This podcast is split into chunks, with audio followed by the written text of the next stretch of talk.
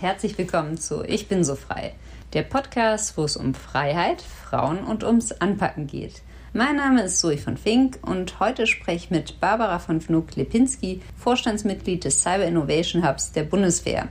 Der Cyber Innovation Hub arbeitet mit Startups zusammen, um die Arbeit der Soldaten und Soldatinnen sicher, besser und leichter zu gestalten. Das passiert durch praktische Innovationen wie eine App für Bahnfahrten für 60.000 Soldaten und Soldatinnen, aber auch durch die Anwendung von neuen agilen Methoden, auch aus dem Startup-Bereich. Barbara erzählt beispielsweise vom Review Retro, das alle zwei Wochen stattfindet und wo das Team evaluiert, was die letzten beiden Wochen gut gelaufen ist, aber auch anspricht, wo es hakt, auch wenn es um Zwischenmenschliches geht. Wir reden dann auch über Privates, denn Barbara macht mich auf eine Gemeinsamkeit aufmerksam. Und zwar sind wir beide Deutsch-Französinnen. Sie hat sich in Frankreich einbürgern lassen, ich in Deutschland. Und wenn man sich aktiv einbürgern lässt, dann ist man meiner Meinung nach Überzeugungstäterin. Daher auch ihr Engagement für die französische Kultur, von dem sie erzählt. Sie gibt im Gespräch auch Einblick in ihr persönliches Engagement an Schulen, was ich ganz spannend finde, wo sie ganz konkret Schüler auf ihre unlöschbaren Spuren im Internet aufmerksam macht. Als deutsch-französische Influencerin hat sie bei den Kids auch die notwendige Street Credibility. Am Ende des Gesprächs teilt sie auch noch eine Weisheit aus dem Lukas-Evangelium.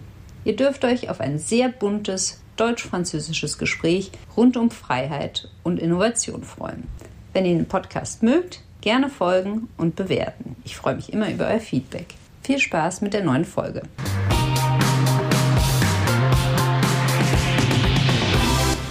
Ja, liebe Barbara, schön, dass ich hier sein kann. Was bedeutet dir Freiheit? Also Freiheit ist ja erstmal, dass ich überhaupt die Möglichkeit habe, was zu wählen. Und ich glaube, ich komme aus der Generation, die sich Generation der Freiheit nennen kann. Als ich Kind war, fiel die Mauer und das war für mich das historische Ereignis überhaupt. Und wenn ich darüber nachdenke, fallen mir da zwei Situationen und zwei Bilder ein, die genau das beschreiben, was mich total bewegt und auch bis heute noch antreibt in dem, was ich tue. Das eine ist dieser Moment, den wir vielleicht alle noch in Erinnerung haben, als Genscher auf dem Balkon steht, die Masse anschaut und sagt, ihre Ausreise ist hiermit und dann vergeht alles im Jubel der Menge und die Menschen freuen sich wahnsinnig. Und ja, wir kommen auch Gänsehaut, auch wenn man die Szenen nochmal anschaut. Ja. Mütter, die sagen, ich habe heute Nacht meine drei Kinder über den Zaun gehoben und ich wusste nicht, wie es ausgehen würde und jetzt sind wir endlich frei. Menschen, die in ihren Autos sitzen, schreien, heulen, weinen, gar nicht wissen, wie sie mit ihren Emotionen umgehen können. Das ist so die eine Situation.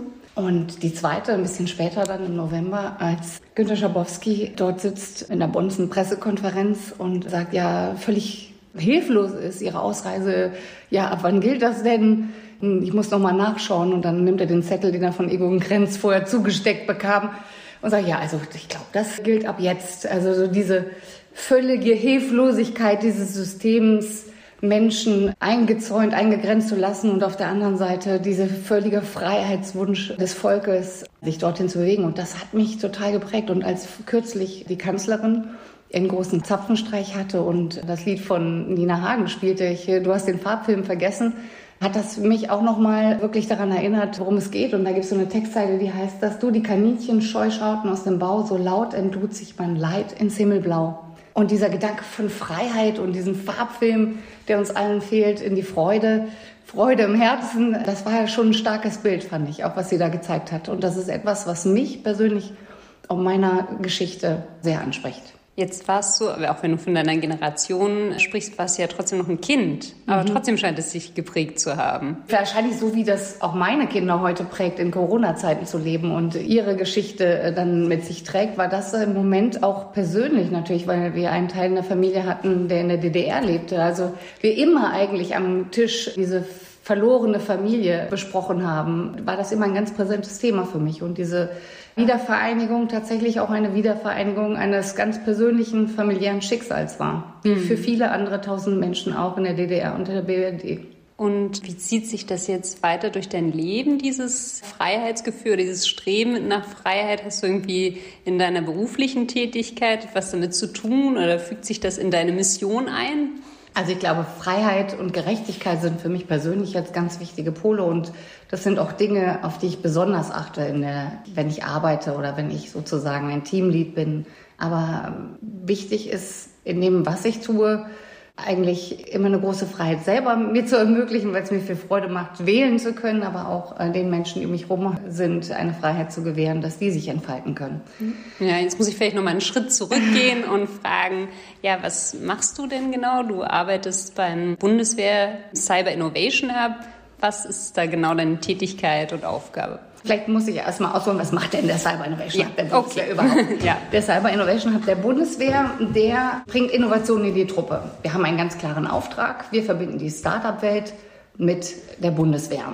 Was heißt das? Wir wollen, dass die Soldaten oder wir empowern Soldaten, ihren Job sicherer, besser und leichter machen zu können. Und das tun wir durch vier große Themengebiete. Das eine ist, indem wir Produkte von Startups einkaufen. Das zweite ist, indem wir Soldaten ermöglichen, ihre Intrapreneurship-Ideen umzusetzen. Das dritte ist, indem wir selbst Dinge entwickeln. Und das vierte ist, und diesen Bereich leite ich, sind wir eine Plattform für innovative Kultur schaffen wir durch strategische Partnerschaften und sinnvolle Kommunikation sozusagen den Kit für alles, um Leute mit Best Practices zum Beispiel zur Nachahmung zu animieren. Als Laie, wenn ich dazu höre, hört sich das ein bisschen abstrakt an, also wie man Startups und die Bundeswehr jetzt zusammenbringt. Hast du vielleicht ein praktisches Beispiel, was du irgendwie beschreiben könntest? Klar, ich habe sogar ganz viele für dich. Wahnsinnig beeindruckend ist für mich, dass wir es geschafft haben, mit einer App auf einem privaten Handy eines Soldaten einen Service der Bundeswehr anzubieten. Und das betrifft nicht nur ein oder zwei Soldaten, sondern tatsächlich 60.000. Und in dem Falle ging es um das Bahnfahren.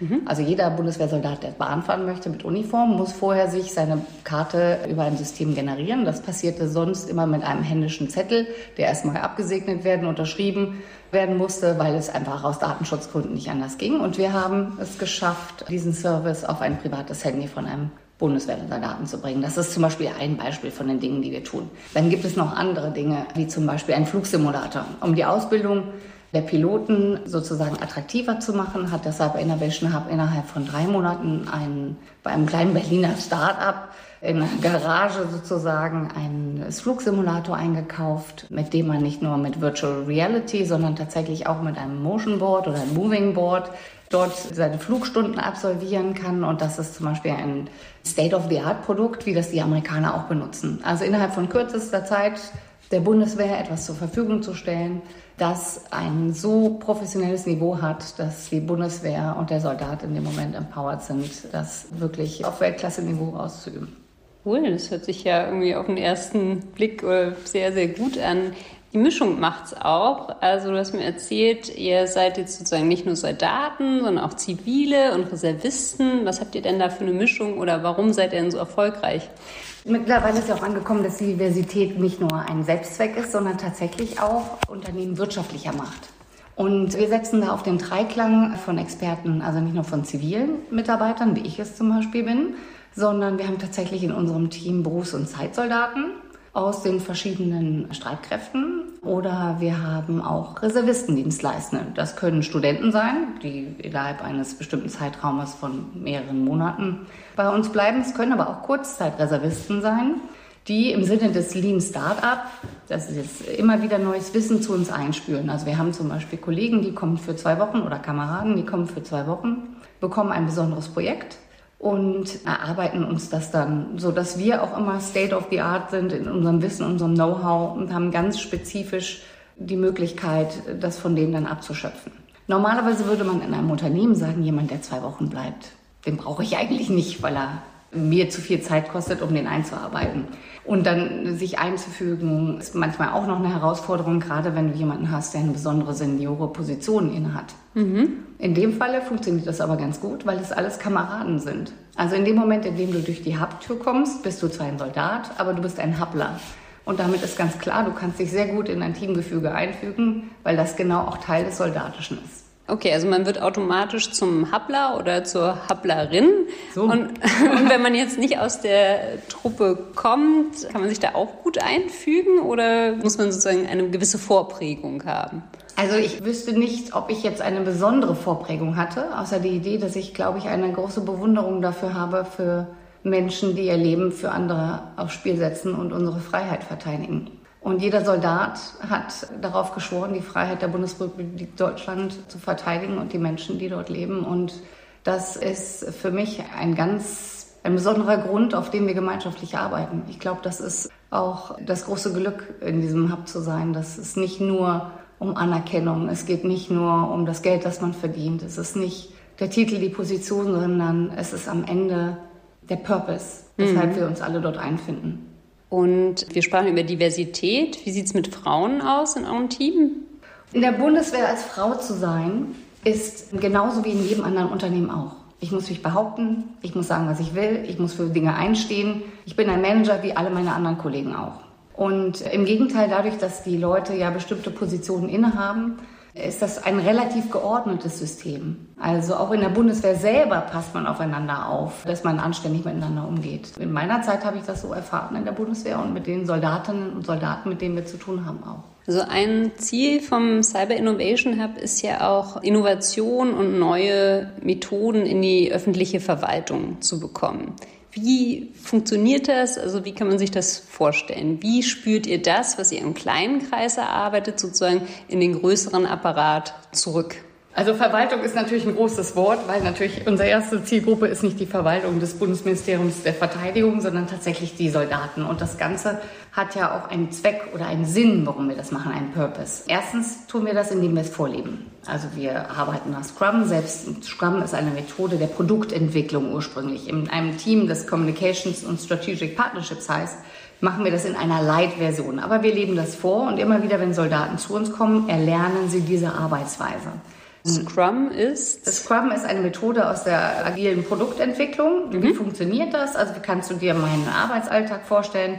Wir treffen uns im Team jeden, jeden Morgen fünf Minuten. Das ist wie so eine Lagebesprechung. Das kennen die Soldaten eigentlich auch. Wie ist die Lage? Innerhalb von fünf Minuten wird geklärt, was habe ich heute vor, was habe ich gestern gemacht und wo ist heute mein Blocker. So dass das Team im Grunde ganz transparent weiß, wer arbeitet gerade an welchem Projekt. Und jeder wird abgeholt und jeder wird darin unterstützt, wenn er eine Frage hat oder wenn er vielleicht nochmal Unterstützung braucht. Also wo ist mein Blocker? Ist dann, wo ist heute meine Herausforderung oder wie? Ach, manchmal können es auch ganz einfache Sachen sein. Es könnte entweder was Persönliches sein, irgendwie, ich habe ein krankes Kind zu Hause, oder es könnte aber auch etwas sein wie, ich erreiche den nicht, den ich erreichen muss, um etwas zu erreichen. Kann mir dabei jemand helfen? Kennt jemand noch jemanden, der jemanden kennt? Oder der Text wird nicht fertig, weil an dieser Stelle hapert. Könnte mir jemand vielleicht noch mal ein paar Zahlen zuliefern? Mhm. All solche Dinge. Schnell klar zu sein, wo sind vielleicht kleine Herausforderungen, um möglichst schnell gemeinsam im Team diese Herausforderungen abzuräumen. So, und dann haben wir, und das ist total spannend, auch im agilen äh, Management haben wir alle zwei Wochen eine Retro und eine Review. Also was alles, was Eltern wahrscheinlich total bekannt vorkommt, nämlich an der Art und Weise, wie die Tür sich öffnet, weißt du schon, ist dein Kind gut gelaunt, ist die Note, war die Note entsprechend oder wie ist die Klassenarbeit ausgefallen, gab es gerade Ärger oder du weißt schon, bevor es entsteht, dass jetzt in fünf Minuten an der Art und Weise, wie die Kinder miteinander sprechen, weißt du schon, gibt es jetzt in zwei Minuten einen Konflikt oder fünf Minuten oder sieben, um dort rechtzeitig einzuwirken. Nichts anderes passiert bei einer Retro und Review.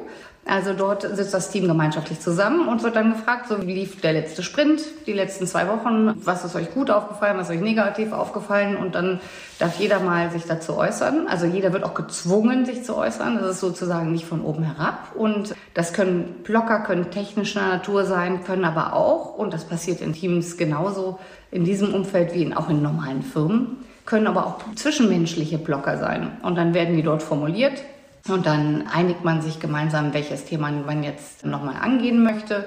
Und jeder wird dann aber verdingt, dieses Problem mit zu beheben. Und man überlegt sich gemeinsam Lösungen, zwei, drei, wie man dieses Problem dann nicht mehr haben wird in der Zukunft. Und dann startet man am Folgetag einen neuen Sprint mit neuen Zielen, die man angehen will und arbeitet dann so als Team weiter.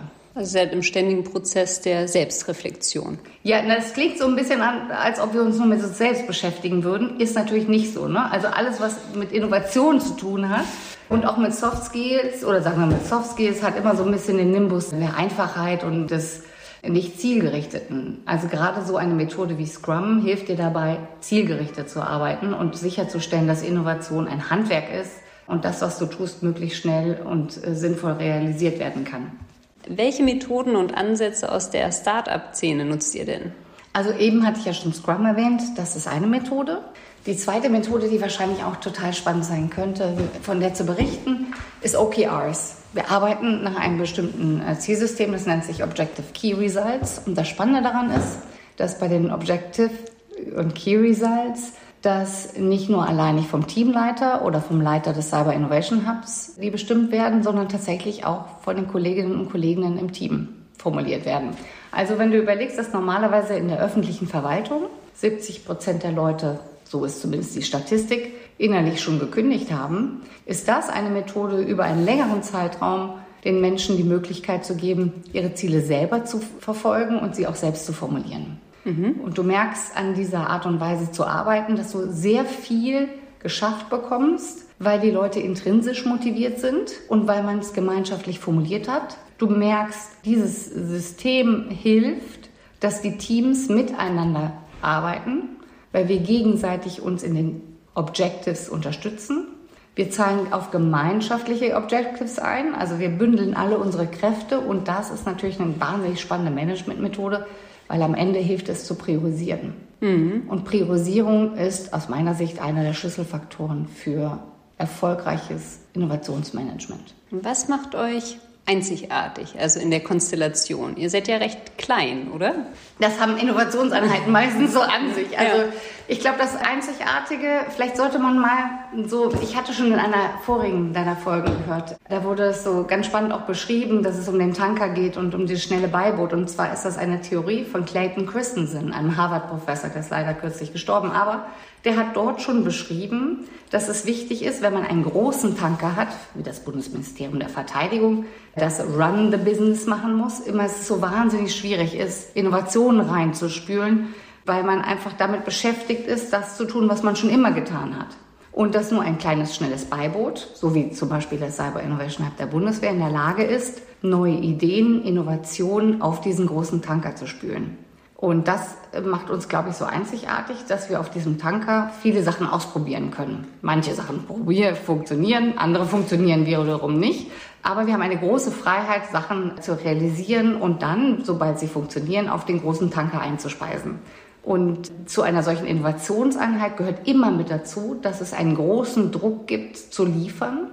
Es gibt einen großen Personal, aber auch Ressourcenmangel, sodass du immer wieder gezwungen bist, einen Workaround zu finden und immer wieder gezwungen bist, eine neue Lösung. Es kann nicht nach dem Schema F gehen, sondern du musst dich als Menschen weiterentwickeln, du musst dich als Team weiterentwickeln, du musst immer wieder neue Lösungen für das gleiche Problem finden, in der Hoffnung, dass du äh, innovativ sein kannst und Innovationen und deinen Auftrag zu erfüllen. Das macht uns, glaube ich, einzigartig als Hub generell. Was macht uns einzigartig darüber hinaus? Darüber hinaus macht uns einzigartig diese Kombination dieser unterschiedlichen Welten, die wir per se schon miteinander verbinden, also die Bundeswehrwelt mit der Startup-Welt beziehungsweise die Menschen, die dort arbeiten. Wir haben auch extra zum Beispiel ein besonderes Schulungsprogramm für unsere Mitarbeiter. Das nennt sich Truppenkunde, natürlich angelehnt an die Bundeswehr, bei der wir immer wieder versuchen, neues Wissen aus der Startup-Welt einzuspülen in unseren Wissenskosmos, um zum einen Innovation glaubwürdig nach außen zu vertreten, aber auch andererseits, um im Sinne des Prinzips des Serendipity, erkläre ich gleich, was das heißt, nämlich Ideen von einem anderen Fachbereich zu nehmen, sie als Inspiration zu begreifen und sie dann in deinen alten Fachbereich oder eigenen Fachbereich zu bringen. Das ist so ein bisschen das Serendipity, kurz erklärt. Und es kam mir gerade die Frage, bei der ersten Folge mit der Mathilda Götz Innovation ging es ja darum, naja, Unternehmen müssen ja innovativ bleiben, damit die Produkte innovativ bleiben, damit sie wissen, damit sie an den Kunden dran sind und so. Was ist denn die Motivation für die öffentliche Verwaltung, dann innovativ zu bleiben und wer sozusagen, wer treibt das voran? Also ich glaube, dass man ja auch gerade jetzt bei den letzten Wahlen gesehen hat, wenn der Kunde, und das ist in dem Fall der Bürger, nicht zufrieden ist mit dem, was passiert, dann gibt es halt ganz unbekannte Wahlergebnisse und es gibt auch viele Menschen, die nicht wählen gehen. Also muss es irgendwo ein Bewusstsein dafür geben, was ist eigentlich das Problem des Nutzers? Warum akzeptiert er mich nicht mehr oder warum hat er überhaupt kein Interesse mehr wählen zu gehen? Da muss der Fokus sich einfach ändern. Das tun wir im Cyber Innovation Hub der Bundeswehr genauso. Also wir fragen uns erst einmal, wo ist das Problem beim Bundeswehrsoldaten und dann beschäftigen wir uns mit der Lösung. Mhm. Das ist sozusagen eine Systematik im UX-Design, die total erfolgsversprechend ist und mit der sich große Firmen auch auseinandersetzen. Du musst immer erst verstehen, wo ist eigentlich das Problem und warum tust du das, was du tust. Jetzt hattest du gesagt, 70 Prozent des Personals in der öffentlichen Verwaltung ist frustriert und ein Mittel kann sozusagen sein, eigene Ziele zu setzen. Wie könnte man das dann in einem größeren Rahmen dann machen? Also über euren Cyber Innovation Hub hinaus wird das schon im Ministerium auch ausprobiert oder wie könnte man das weiterspinnen? Weil es hört sich für mich sehr, ja, einfach motivierend an. Ich lade dich herzlich ein, auch mal so bei uns vorbeizuschauen. Das passiert mit ganz vielen Dingen. Also wir haben verschiedene Ansätze. Wir haben zum Beispiel eine Kooperation mit der Führungsakademie der Bundeswehr und mit der Universität der Bundeswehr in München, wo wir erst einmal als Zielgruppe, man muss ja sich ja fokussieren, die Soldaten nehmen, beziehungsweise Soldaten in der Ausbildung zum General zum Beispiel oder aber auch die Studenten, die eigene Ideen haben, denen zu helfen, ihre Ideen zu befördern. Durch innovative Ansätze, die vielleicht unbekannter sind. Und innovativ und agil ist in dem Fall nicht Post-its kleben, so wie man sich das vielleicht vorstellt, sondern wir haben auch Sachen wie Lego Serious Play, anhand derer wir Probleme bearbeiten, visualisieren, auch die Möglichkeit, was ganz Abstraktes zu nehmen, ein abstraktes Problem wie Entbürokratisierung. Und das haben wir zum Beispiel mit der Einsatzflottille 1 gemacht der Bundeswehr, dass wir dort mit den Soldaten erarbeitet, wie, kann man Entbürokratisierung vorantreiben. Und da das Thema so komplex ist, versucht man all diese Dinge anhand von ganz konkreten Lego-Teilchen zu besprechen und dann miteinander zu merchen und sich so eine Lösung zu erarbeiten. Also wir erarbeiten Probleme gemeinsam mit der Bundeswehr plus wir tun das ganz konkret mit Methoden aus der Startup-Welt. Wie zum Beispiel diese App, mit der man jetzt auch Bahn fahren kann. Zum Beispiel, genau. Okay.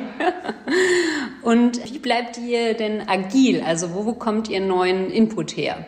Der Input kommt eigentlich von ganz vielen Quellen. Also wenn innovativ ist, creating value from ideas, also Innovation ist Ideen aus Ideen einen Wert zu schaffen, fangen wir eigentlich schon beim Ideenscouting an. Woher haben wir diese Ideen? Die Ideen kann ein Gespräch mit dir sein, die Ideen kann ein Gespräch von einem Soldaten sein, die Idee kann eine Mail von einem Soldaten sein, der sagt, ich habe hier ein Problem, habt ihr eine Lösung dazu? Oder ich würde euch gerne kennenlernen. Das ist vielfältig. Es kommt aus der Zukunftsforschung, es kommt aber aus der Militärgeschichte. Ich habe heute einen Podcast gehört, von dem ich gar nicht wusste, dass er existierte, weil er nur auf bundeswehr.de existiert, das heißt zugehört vom Zentrum der Militärgeschichte. Also tatsächlich dort sich nochmal die Methoden anzuschauen, wie gehen die Leute Probleme an oder wie lösen sie diese Probleme, kreativ zu sein.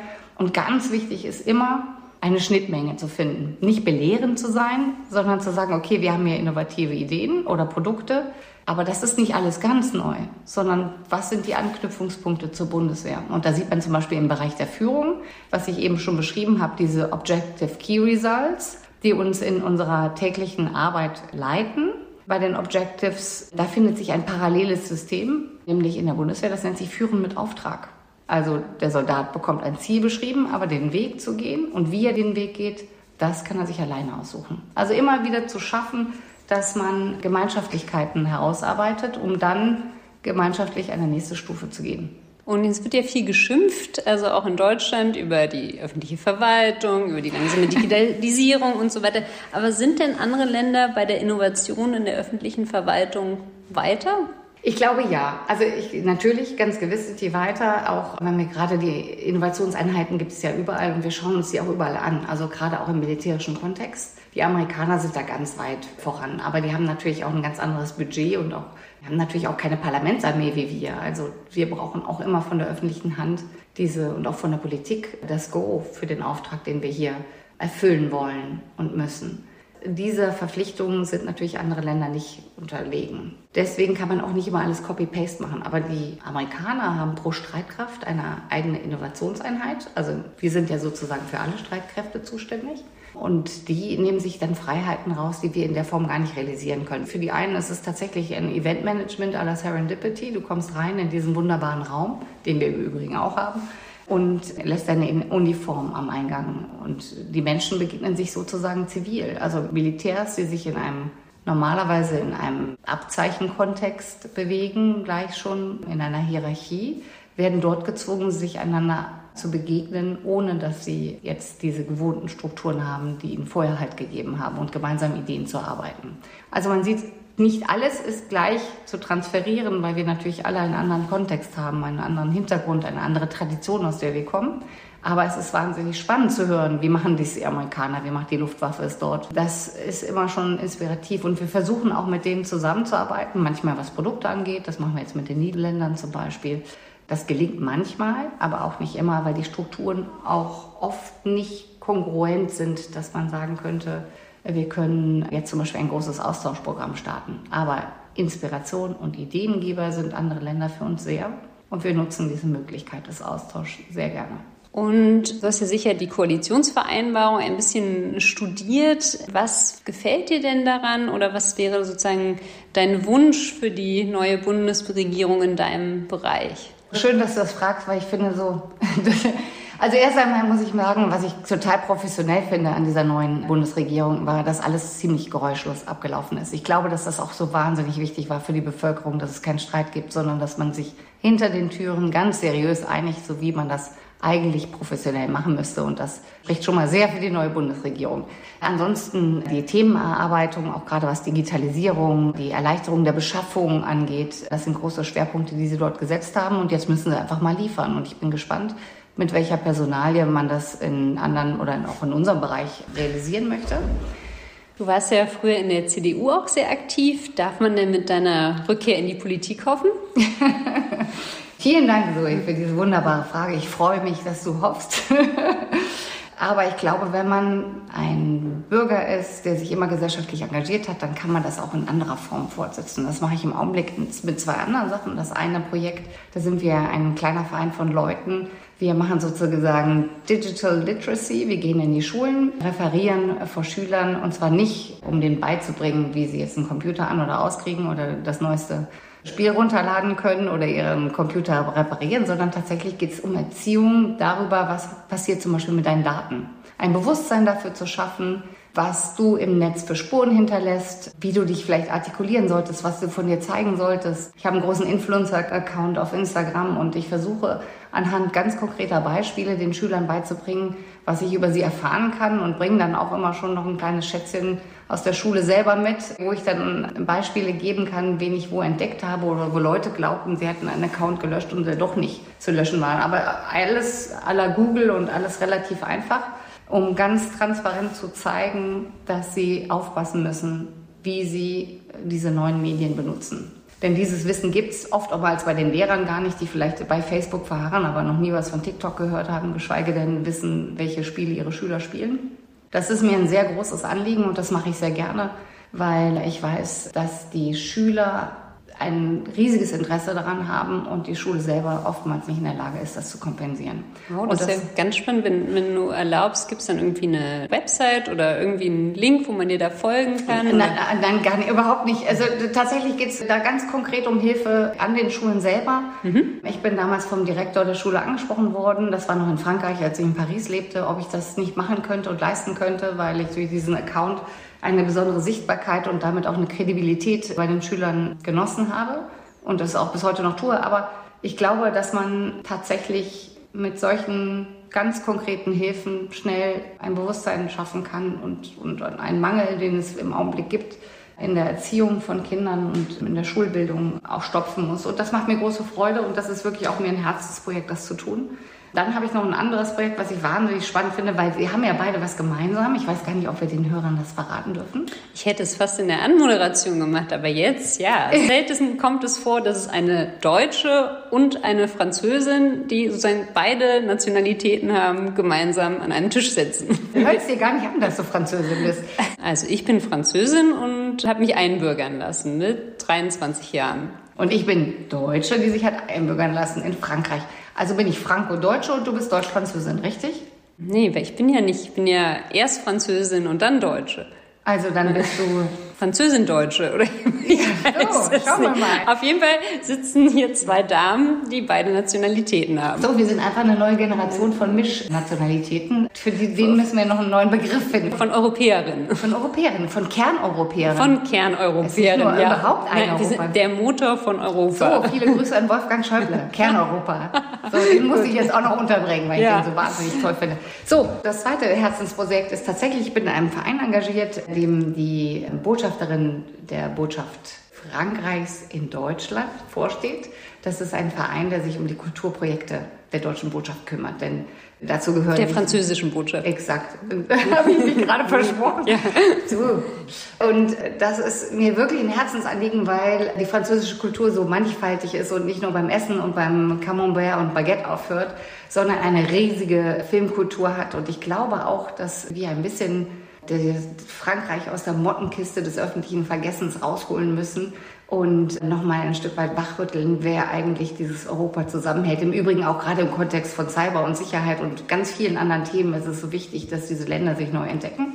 Und in diesem Verein darf ich Spenden sammeln, meistens von Mittelständlern, die sich bereit erklären, genau dieses Thema mitzutragen und auch die kulturellen Aktivitäten der Botschaft hier in Deutschland unterstützen.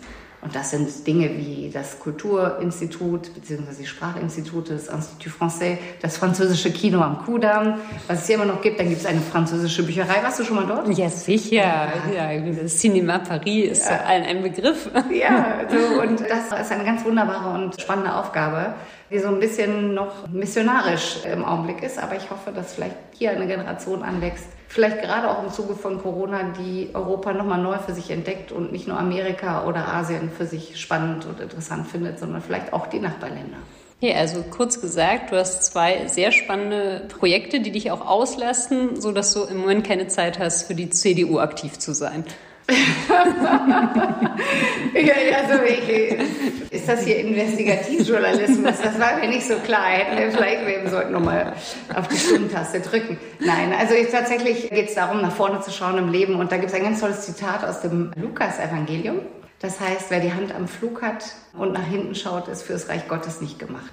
Ich habe ganz tolle Aufgaben, die mich sehr erfüllen und die mir große Freude machen und die alle meine Zeit inklusive meiner vier Kinder beansprucht und deswegen bin ich erfüllt mit dem, was ich tue und habe die Freude im Herzen.